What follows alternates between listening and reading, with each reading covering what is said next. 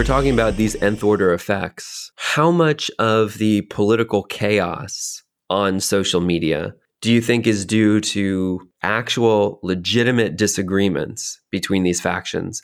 And how much of it is magnified by those really detrimental physics?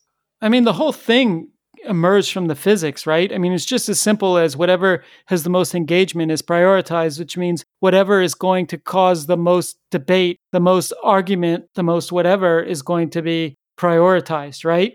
You know, social media, Twitter, whatever ultimately functions as a real time focus group of millions of people. I mean, this is why 4chan was so powerful in the early days of the internet, is that it actually functioned as a, a meme making focus group you had 100,000 people on 4chan at any given moment in like 2008, before Twitter, before Instagram.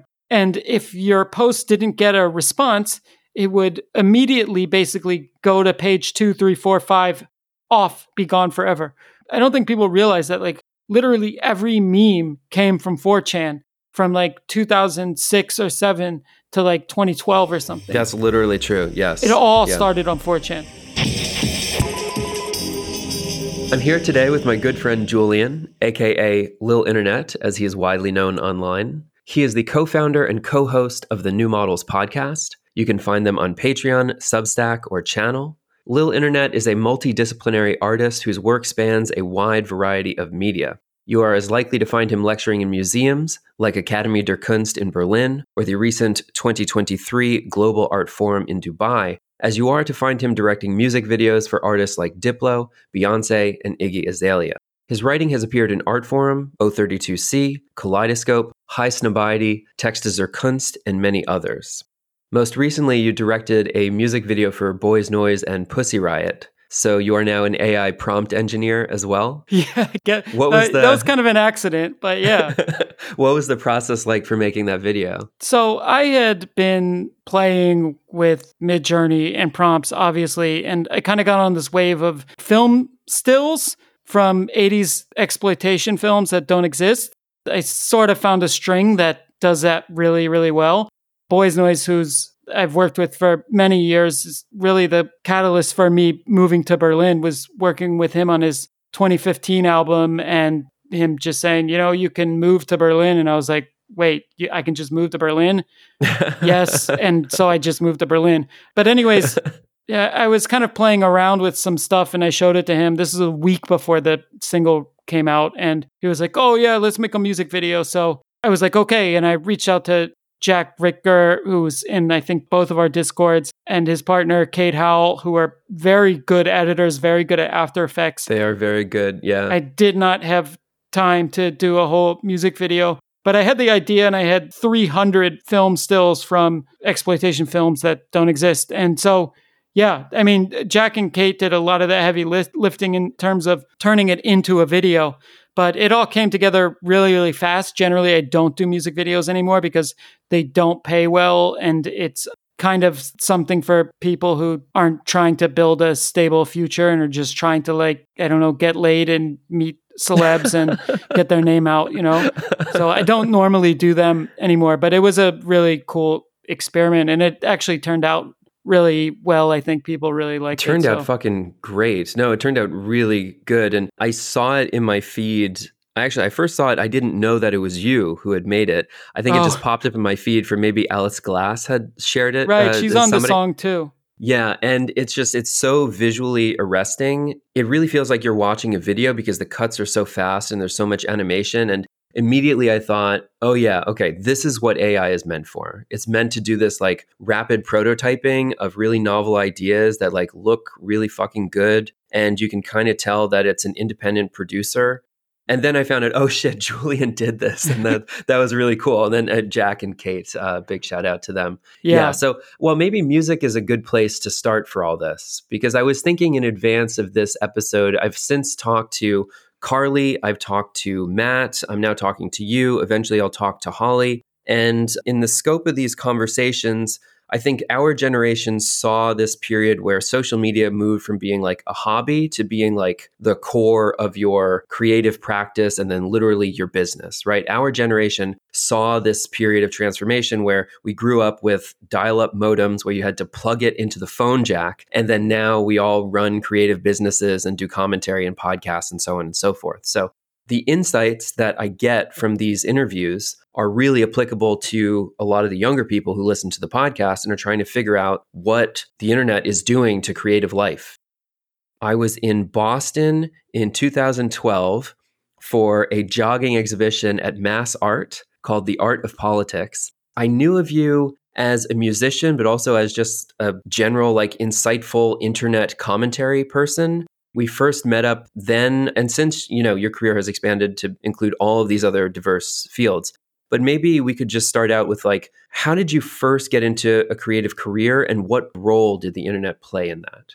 I was making music, DJing, and making videos with my friends since I was a teenager, like, I don't know, 14 maybe. Hmm. I mean, my dad is a photographer, so he actually had like a scanner really early. He had a mini DV camera. So I was always playing with that stuff. I mean, we I used to make anti-drug PSAs for high school that were like really over the top, like so oh, hyper, no but like so hyperbolic that they were obviously like not really anti-drug PSAs, but oh, they would I play. Okay. They would play them on the, you know, every classroom in homeroom had a TV monitor. They had like a closed circuit TV program they would play. There was something that was syndicated, I think, in public high schools across the country. It was called Channel One or something, and there was actually like a daily news show for high school kids that was like wow. 10 minutes long that they would play in the homeroom and then there was the morning announcements and no one wanted to do the morning announcements so but the, you know they had a little TV studio in the library so I ended up doing the morning announcements and it kind of became this venue for pranks and videos and little things I, that I could make. So you're a 14 year old shit poster to your high school? Yeah, basically nice. on the closed circuit social media of the high school. But I mean, I also was really into music and mowed lawns and babysat to buy 1200s. And, you know, and then I downloaded when Fruity Loops came out. I mean, I was making music before Fruity Loops. It's like a super convoluted way of doing it with like cool edit and hmm. I don't know some other things. But because my dad also had a scanner, I could make fake IDs. So then I got a fake ID, and so I was able to like go to clubs and raves and stuff when I was really young. Like the deal with my parents was like if I got good grades, they would let me like go to clubs and do whatever. So yeah, so I was kind of just already I don't know hanging out with like much older people and going to clubs and making music and little videos and stuff since I was young. And I went to Emerson College in Boston for film and audio production. I mean, I'd always also like worked jobs. So I kind of did a summer internship and then got hired at an ad agency in Boston. And then I was in Boston for like eight years or something, like way too long. Uh, I wish I had more risk tolerance back then for just like moving to a better city and doing something. But uh, I'm happy where my life is now, I guess. But I guess mm-hmm. I met you. Mm-hmm. I didn't realize you were. Did you all stay in my warehouse space? Well, we were there for the Crazy. one for the one night, and then I left at like 6 a.m. to go to the bus back to New York. Oh, wow. Yeah. So I think we only, I mean, I say slept, but I think we got there at like 3 a.m. and then I slept for three hours and right. then I walked to the bus. Yeah. yeah. I mean, I was also, I was so mad at like the cost of real estate and, and rents in Boston. I mean, because it's a college town. And so all the rents are really ridiculous. I don't think I ever had a lease the entire time I was there. Wow. Because I was just like so mad. So most of the time, I was there, I ended up living, someone like passed on to me this giant, I don't know, 1200 square foot warehouse space. It didn't have a shower, didn't have a kitchen, but it was huge with super high ceilings in Southie.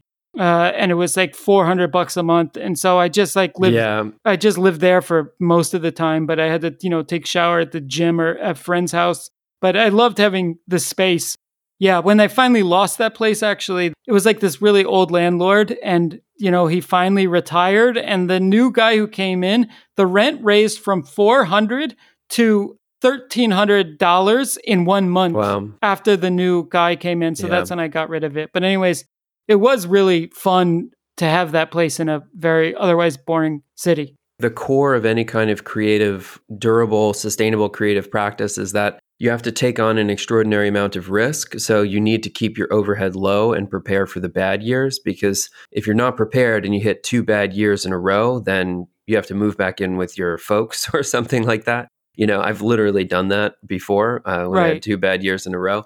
But then when you have the good years, it's like, okay, this is going to go and continue on forever. But that's that's never the case. You know, we talked about, uh, I guess, desktop publishing at the very beginning. Like this is all pre-social media, right? You were, right. I think, similar to me around that age, empowered by these tools of like I was using Microsoft Picture It because I didn't have Photoshop on my family computer, but I was around the same age, like 14, and I was putting together collages and whatever. So that that portion of it is really clear that like young people have access to these tools, and then that opens up all new different types of avenues that they wouldn't have had before. But then there's this period of social media, which is really new and really unique to our generation. In those early years, I think of us as like early adopters basically of web 2 right? We don't necessarily right. think of web 2 like that because we think of this race for scale and controversy baiting and like sexy selfies and whatever kicks up in the newsfeed but there is also just this legacy adopter benefit where if you were there early like 10 years you've accumulated a lot of followers. So if you need to make the leap between different mediums or different business models or what have you like having a bunch of accumulated followers is a definitely a net benefit how did you first get started on social media for building a creative career? I mean, I remember I was on Friendster. I was on Makeout Club too, which is a weird. It was founded by a Makeout Club. I think it's really the first social media proper as we think of it today. Maybe it was made by this guy named yeah Gibby Miller. It was so Boston is like a really big like hardcore like hardcore punk city, and this guy from Boston, Gibby Miller created the site called makeoutclub.com. It was basically like this primitive social media site for hardcore and like scene kids to find each other huh. online. And you could post like one photo of yourself, I think, and then fill out some information in your like AIM screen name and stuff like that. But depending when you signed up, that's what page you were on. Whoa. You could like search for people like near you, I think, and stuff. But like, yeah, if you were like one of the first members, you you know you were on like page one. You know, Whoa. there's like a you know th- a couple thousand pages by that's uh, huge. Okay, the end of it. But then I mean, I remember Friendster being there too, but that was more just also like I don't think I ever really met anybody on Friendster. you could be like, I'm dating this guy. Yeah, he's on page four. Yeah, no, that like was, it was you flex. were clouded if you. Yeah, abs hundred percent. Wow, you were on the early pages. Yeah, I think it was really MySpace when like I actually started using social media within the creative things I was doing. Like I remember my friend and, and I in seventh grade, we made a video presentation on the Tiananmen Square massacre. What he had some fuck? for like a school project. He had some he had some weird like primitive like frame by frame animation program and like we would make videos by literally putting stuff together and filming screens with a camera, right? Because you couldn't bounce stuff out. It's like whatever tool, it doesn't, it's like I, I was using this example the other day. I don't know, in, in Turkey, you'll take a cab and the cab driver will be playing music off of WhatsApp, hmm. right? Like not Spotify, WhatsApp. He'll be a member of some group that's just like every message is MP3s of songs, and that's how he plays music, right? No matter what the quote unquote primitive the tools are, like you're gonna find a way to max it out, I guess, if you're you have kind of a hacker mindset. So I mean, MySpace was kind of this golden era of social media experimentation because you could to use HTML tags. I mean, we were also I had a did a club night in Boston for like I think it ran for like 10 years actually. It was called Heartthrob and we were making video flyers for it that we'd post on MySpace and stuff. Yeah, I don't know from 2008 or something, 2007. Wow. And so MySpace music of course was like that was really big. It made a lot of connections with people just through the music player on MySpace and connecting with other artists and finding people, stuff like that. I mean, MySpace, I still think was the best social media site that ever existed. I I do think about the top 8 quite a bit. You know, Yeah. I think that's really I've been doing the series of flags which has like 8 different ideologies jammed together and 8 is kind of the perfect number that it's like not too big of a group or not too small of a group. Like 8 is a squad, you know? Right. And and i think they spent a lot of time just considering having your top eight friends and just what exactly that meant. It was the right amount of people to properly describe you and all of your different influences. And that level of curation is really what disappeared in this leap from like the myspace era to like this really web 2 everything organized in a news feed things like facebook youtube all of these types of things where there's a lifetime of content that's uploaded every single hour of every single day at the period of MySpace, there wasn't much to consider in the way of the physics of social media, right? Like right. the physics of social media, I remember LiveJournal, I remember MySpace, and it really felt like I was posting to my 150 Dunbar's number group of friends. You know, I could I could know who was reading it and I knew what would happen. But the feed wasn't algorithmic. No, it wasn't at all. Well, because there wasn't enough information to really need to sort it. Like you could just scroll and see all the stuff you had it to see for that day, you know? Then things just start to change as like these platforms get bigger and bigger, and then you need to algorithmically sort it because it's just an overwhelming iceberg of content every single time. We've talked about this term, the physics of social media. That's something I picked up from you in the recent piece you wrote for Outland titled Holographic Media. Should we maybe define for our listeners who have not yet come across that essay what are the physics of social media? Physics is a term I've been using for a while now just to describe like the structure of social media and how it affects the behavior within it. Having a 240 character limit on Twitter, that's the physics of Twitter, right? It's like gravity. You can't get around it. I mean, now you can if you like pay for the blue check or something, right? But generally, the way the algorithm prioritizes or deprioritizes content, that's the physics. The retweet is the physics. They're basically inescapable. You can find little hacks around them, but they shape everything within it. When the earth had like less of a gravitational pull, it was like you had dinosaurs and megafauna, right? Like it was Hmm, easier for things to grow really, really tall just because like the physics were tweaked by like a really small amount. Sure. It's the same with social media. Like tweak the physics of something and actually it's like a butterfly effect or something. Like it has these really huge, really complex repercussions. And so, yeah, I just kind of use the term physics because it also works the same way on social media. You switch from a chronological feed to an algorithmic feed, and suddenly, like, all kinds of wild things emerge from that change. you Yeah. know? In the previous episode with Carly, we talked about linear media being described roughly as there's a monthly publication, consider this to be Frieze or Art Forum or things like this. And there's roughly, if you're running a gallery, you're doing like 10 shows a year. Usually they don't do a show in the summer, they do one group show. So 10 to 11 shows a year. And uh, that roughly correlates with every month. So there's this pace that everybody syncs on. It's like clockwork, right? It's like this is the piece of all the things that are competing for that cover in December or that big feature in January or February. Everybody is synchronized on this pace that is the consistent schedule of linear media that's like a ticking clock. And now we're in this holographic media environment. I'm referencing your article that you recently wrote and also the talk that both of you gave at Bundeskunsthalle in Bonn. We're in a very different environment where there's paces and influences and different outlets that are all competing all at once. And it doesn't necessarily make sense to map it in this you know a to b linear progression. Instead it's like everything is coming from every side and it's like totally totally chaotic.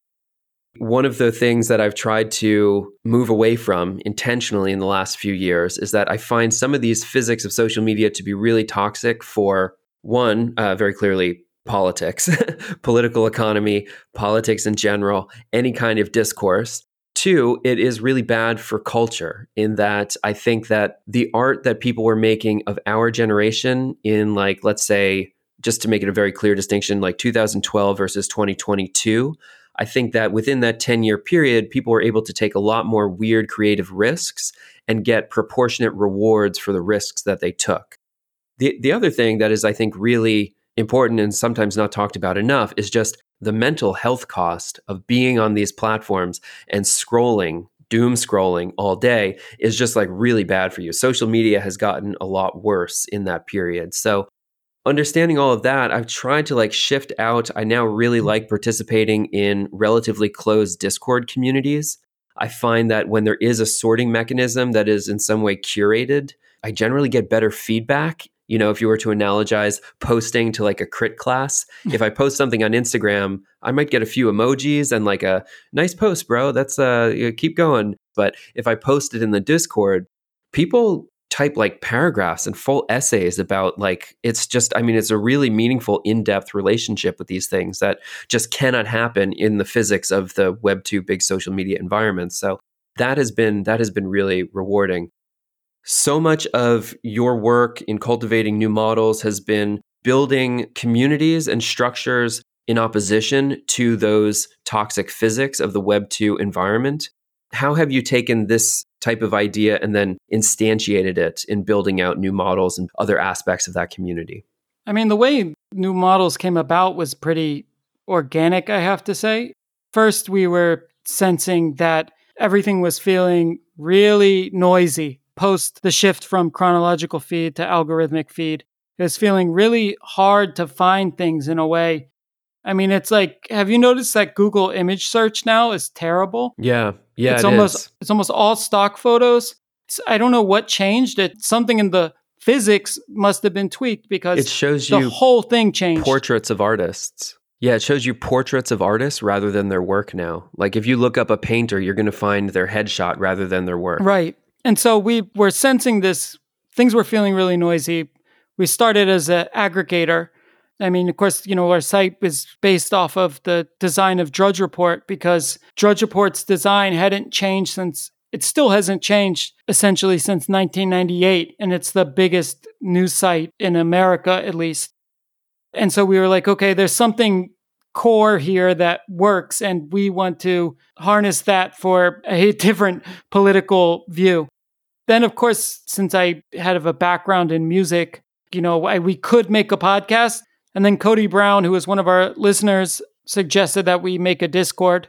Uh, and we had never used Discord because, I mean, still, it was more for gamers then. But I think what ended up happening after that, of course, you could just imagine, like, oh, there'll be people in the Discord and they'll all be like smart and cool and we'll be able to have cool conversations.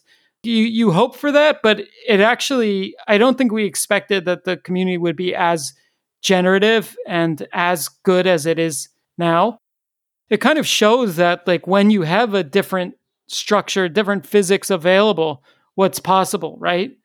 Because all of a sudden, because of Discord, people came together and are actually able to do things and make things. And, you know, we've met a lot of people on our Discord. I mean, this is something that, you know, used to happen. You know, I think uh, on MySpace, you'd meet people from MySpace. I mean, of course, like PHP message boards, bulletin boards, you would sometimes meet people. I mean, the famous Diplo message board, holler, the holler board, was like the center of most of the interesting stuff going on in DJ culture in the aughts. Hmm. I mean, this was hmm. before hmm. Diplo was like a celebrity. There's like many years where Diplo wasn't a celebrity. And yeah, he had a message board that became the center of like what kind of became what people call Bloghouse now, but really about, you know, trading MP3s and music and breaking out of really the subcultural, like the IRL subcultural silos that actually existed. And ultimately, though, everyone had been so sucked into this Instagram, Facebook, Twitter that I think people had kind of forgotten what was possible collectively, socially, online. And Discord ended up having the right physics for it. Yeah, we forgot about it for too long a time. Yeah, we forgot. I spent this morning putting together the Do Not Research book. We're halfway through the new book for 2022 to 2023. The year before that, the book from 2021 to 22 is something like 412 pages that would not have fucking happened on Instagram. Like, there is no. no. way you could organize that many people to produce that volume of work that everyone collectively agrees on within the physics of Twitter or Instagram or Facebook or anything else like that. Interestingly enough, it doesn't even happen on Reddit. Yeah. I mean, I'm actually curious what it is. I've always wondered what it is about Reddit that actually stops it.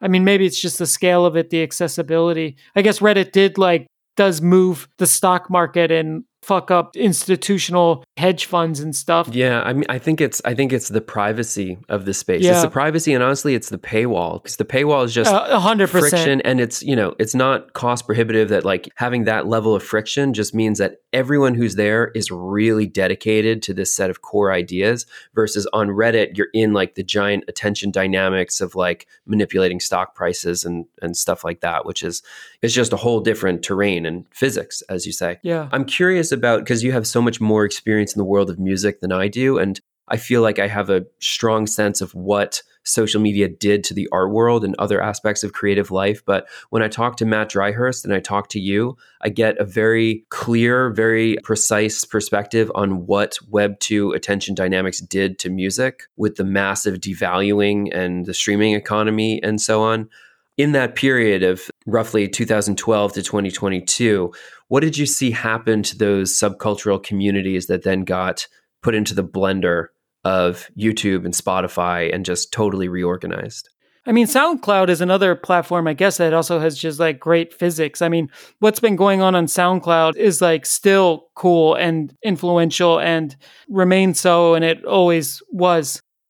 I think there was a time where music wasn't so exciting and it's gotten exciting again. I'm not sure if that's because of TikTok, probably hmm. has something to do with it.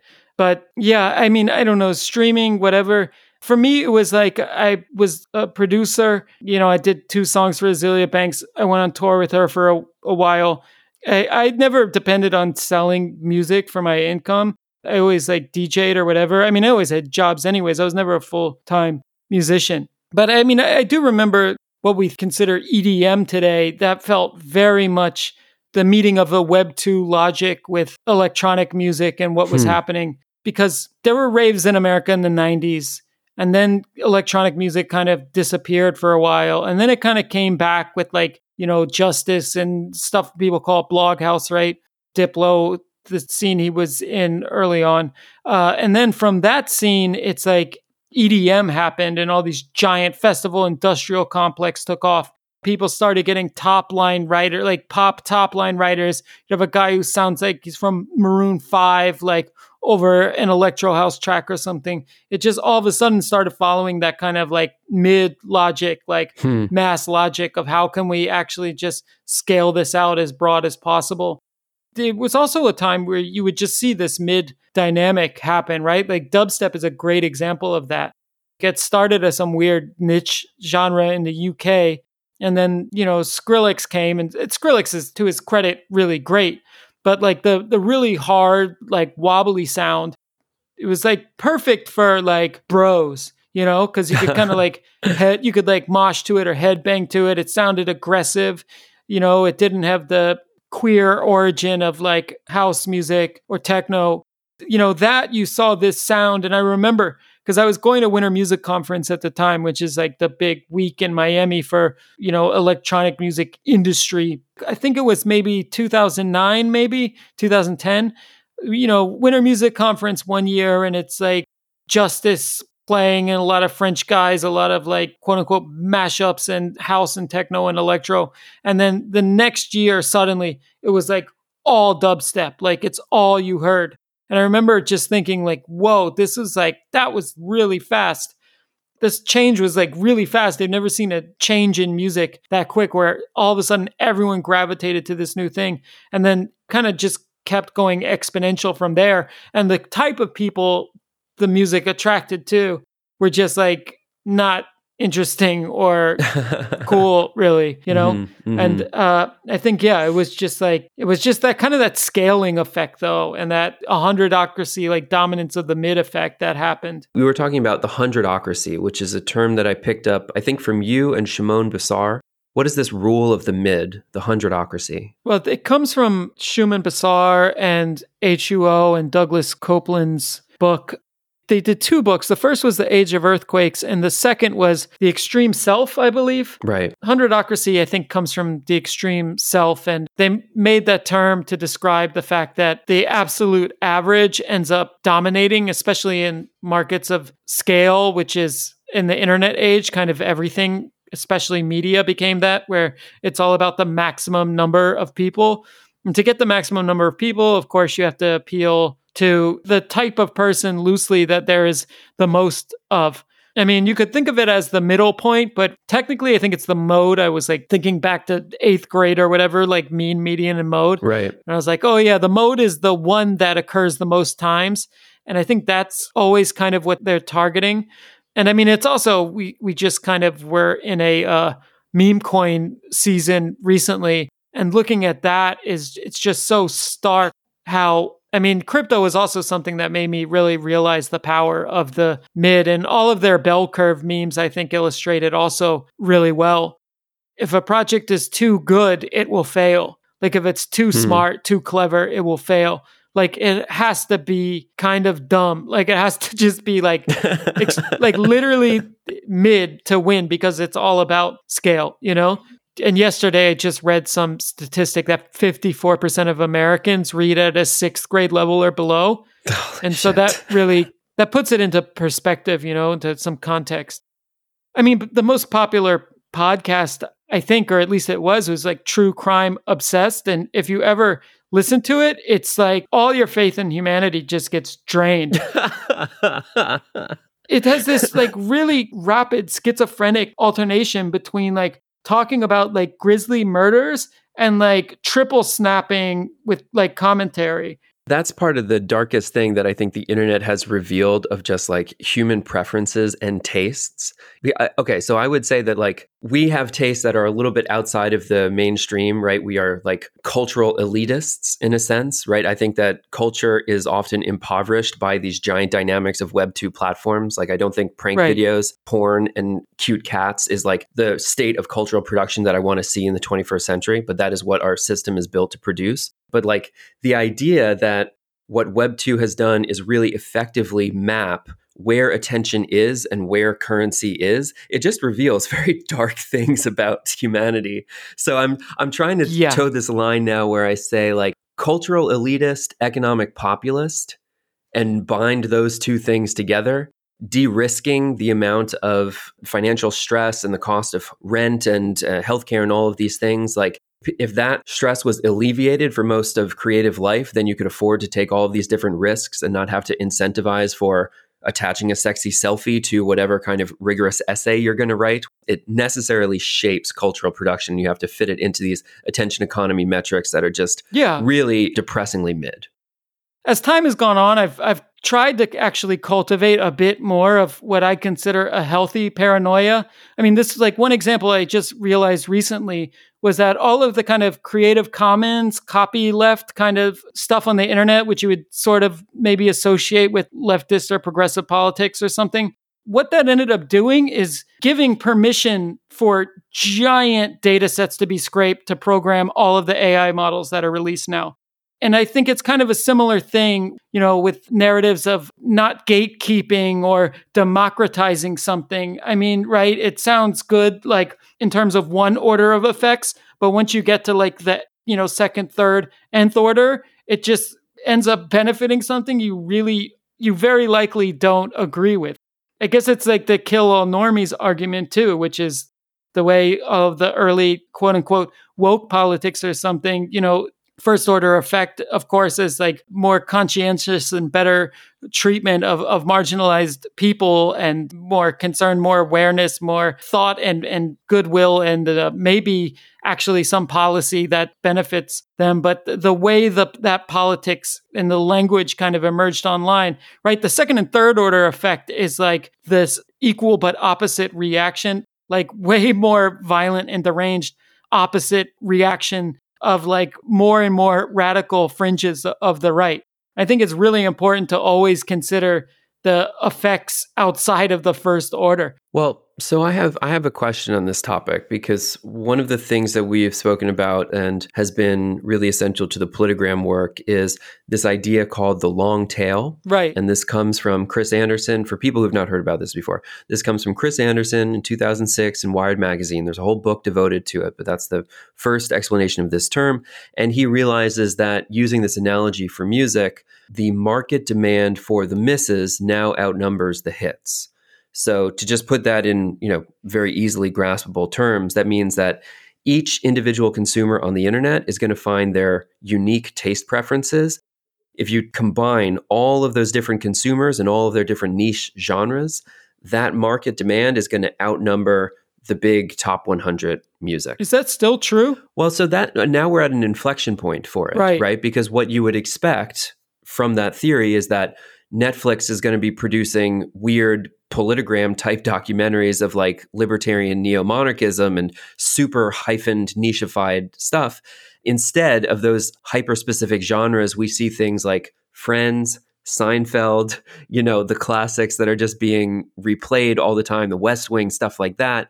Now we have this kind of counter theory to it, the hundredocracy. Right. So I'm trying to square these two different things, right? There's like market incentives for Marvel movies and mids posting and whatever, but then there are also this like immensely nicheified genre, totally atomized individual user taste preference type of work.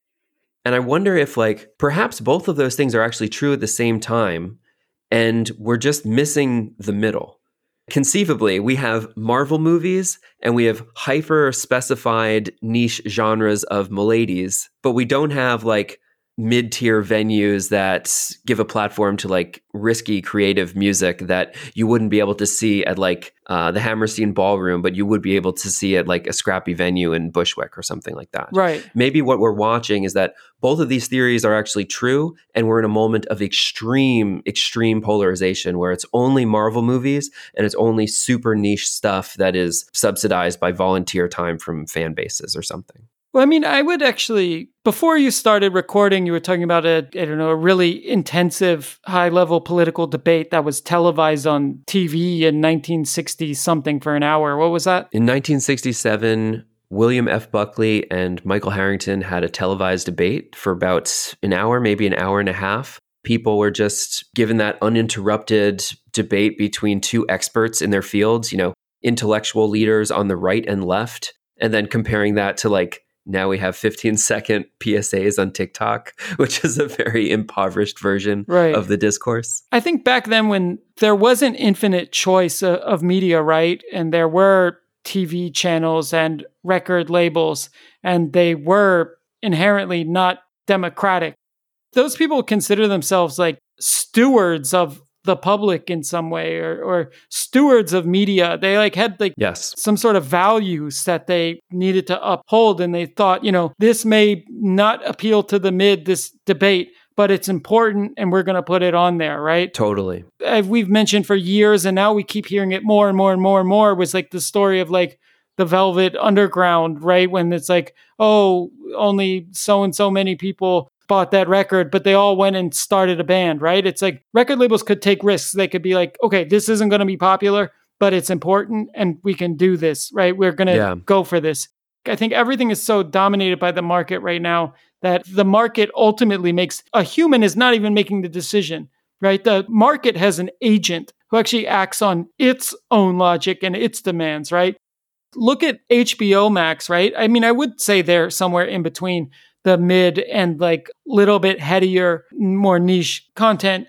You know, what's really interesting is HBO Max has never used data.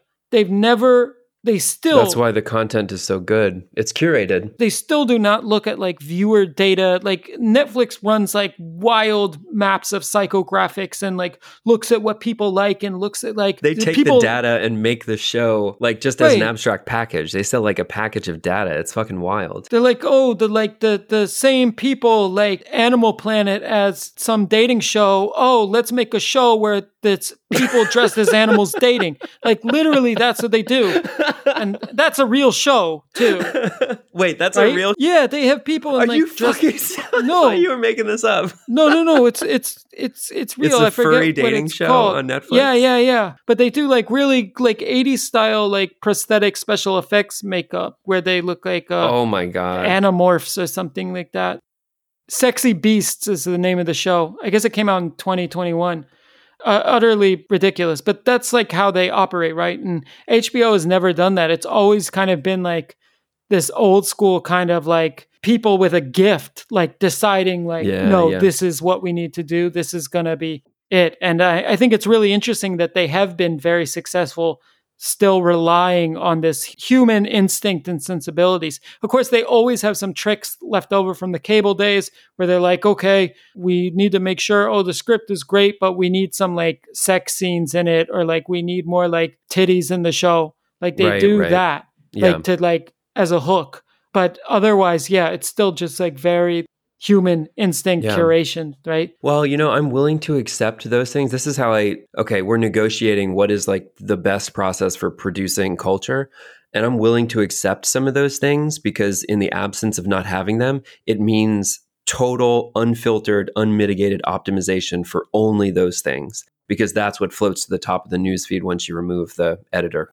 You know, it may not be like the the best art uh, possible, but like we know that it is possible, and we're not talking about utopian designs. It is just an actually existing alternative. So I'm I'm totally happy to accept a few of those things in lieu of like the platforms being the alternative. I mean, we could why not like take the format of like Bimbo's like sissy hypnosis videos and just make it like media theory hypnosis or something. I think that channel would actually do very well. Gooning on media theory. we're sketching different designs for cultural production and we're talking about different incentives different physics of social media. In the early years of being in like art and tech reading groups in new york and watching you know what tumblr did to culture for example i was then able to leverage that set of knowledge against these weird emergent behaviors that we would broadly describe as politigram type spaces of the collision of hashtags genres belief systems and so on and I thought, hey, I recognize this. They're doing the same thing that young people used to do. that Netflix is doing. I wonder, we're talking about these nth order effects. How much of the political chaos on social media do you think is due to actual legitimate disagreements between these factions? And how much of it is magnified by those really detrimental physics?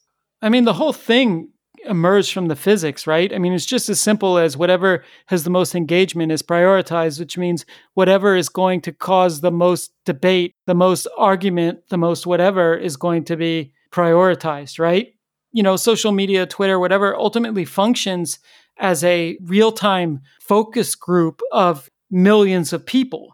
I mean, this is why 4chan was so powerful in the early days of the internet, is that it actually functioned as a, a meme making focus group. You had 100,000 people on 4chan at any given moment in like 2008, before Twitter, before Instagram. And if your post didn't get a response, it would immediately basically go to page two, three, four, five, off, be gone forever.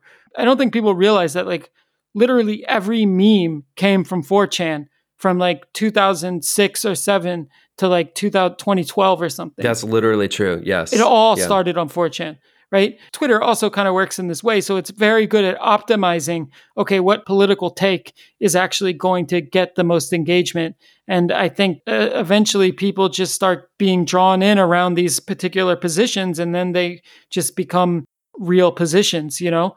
At the same time, I mean, the politics, how real it actually is for people. I mean, I think of it as like VR or something. I mean, I was talking with Carly earlier. It's like, okay, maybe like language was the first media, but like religion was also like a super early media, right? It's almost like a augmented reality layer. Ideologies kind of work the same way. Like you look at like ISIS, right? The radical Islamist terror group. If you're a ISIS soldier, you are actually you're not in the same world you or I are in. Right. You are a soldier in a war that's been going on for 1400 years against Rome. That's like still happening, right? right. If you become a martyr, there's a paradise for you, all of this. I mean, if you think about that, if you actually believe it, like you are in like your own VR, the ISIS VR game, you're playing it in real life, you know? It's an augmented reality. Yeah. Yeah. And I think that's kind of how the culture war stuff that's emerged from the internet, it is this AR experience. I mean, I I find it really funny, all this anticipation about AR glasses. Like, you don't need glasses for AR. Like, we're all literally living in AR right now. We already got it. Yeah. It, you don't need the fucking glasses. I mean, I think that's a good link back because If 60 years ago we could have a debate for an hour and a half between two representatives of differing political worldviews, and today we get like a Twitter thread between Scott Adams and big red or some like internet nonsense that is just it's not that's not really sustainable for conducting society so. I mean there's still it's it's just that stuff is just in the realm of like philanthropy or sort of decaying institutions right? That have their own fucking problems that are like so entrenched by this point. I mean you have like intelligence squared or something like bigger debate platforms from like the uk i mean of course europe where there's still state money for these things they will put on these kinds of events and the audience, I mean, the cost per attendee, you know, they're probably paying like a thousand dollars per person who actually cares or watches right. it, right? Exactly. The dollar spend per view numbers is like it's got to be astronomical. Yeah, it absolutely yeah. is. I'm really bullish on breaking points in the US. Breaking points and counterpoints are two if people watch the stream, they've probably seen some clips that I'll share every Monday, but they've gotten essentially the format is there's a commentator from the left and commentator from the right, and then they are in like a soft debate format, very anti establishment politics. Imagine like new right and dirtbag left, roughly. And then they try to reach a synthesis of like economic populist views on what would reconstitute democracy in the US and they've been doing really well and they're you know highly ranked on apple podcasts. They're like number one or two. Oh that's cool. Something on the scale of like ben shapiro you know but how many years was ben shapiro like the number one podcast before people actually found out about him? These things are kind of like sleeper hits until they're not Anyway, I think of that format as being kind of something similar to what New Models was looking to do in the very beginning when you started your project of like, here's this aggregator page, sort through all the stories, try to make sense of all these differing perspectives from like the left, right, up, down, and sideways, and just get slowly, painfully to the truth by unpacking all this information yeah, that seems to be the necessary process to like build in opposition to these terrible physics of Web 2 and try and find some point of truth that people can agree on to move forward with society. I guess the last thing I want to ask you is what is next for new models? I'm speaking to you now from one of the last days you'll be in your apartment. You're moving in yes. the next few days. Uh, a lot of new moving stuff is and coming we have up. a, a baby coming in a month. So it's unbelievable. Yeah. Uh, so we're going to probably enter a, a bit of an experimental phase. I, I, mean, if you do the kind of thing we do, you can't take a break. You can never take a break. no. no. So I think, you know, it's obviously this like crazy life disruption, but generally feel like kind of thing that can actually be surprised about what comes out being in different circumstances when the physics of my life change, so so to speak. so I think we're probably play around with different content formats, I think, this summer. Um, and we're also, though, hoping that we're hoping this is very early and tentative that we'll be able to do another live event this summer. Kevin Munger, who's the kind of guy who makes you like believe in academia again, but he's a political scientist amazing guy, and uh, he's going to do a Flusser reading group on new models. Oh hell yeah! Yeah, over the next nice, couple nice. months, and then a group also from New Models Collapsology is uh, finishing a zine and a card game. Yeah, we're hoping we can get something devirtualized some kind of IRL event in Berlin towards the end of the summer. Thank you so much for joining me on the podcast. I just I have to say on the record that I am so indebted to your work and to Carly's work, especially over the last few years, but also for literally a decade before that. I can't think of better peers to go through all of this insane new project with and to just publish alongside you and to collaborate has been an absolute pleasure and an honor over the last few years. So thank you for joining me on the podcast today. And where else would you have slept for three hours in 2012 before taking the Chinatown and thank bus? You, thank you for putting me up New York for three hours in Boston 10 years ago before I had to walk to the Chinatown bus. Absolutely. Yeah. Yeah. No, but likewise, Josh, and uh, shout out to your entire community because uh, I can't wait for the new book. Very glad to be connected and be a guest here, and uh, can't wait. I can't wait to read the new book. And we will probably have something from New Models in there as well. So stay tuned for that. Great, cool. Thank you, Julian. Thank you, Josh. More again soon.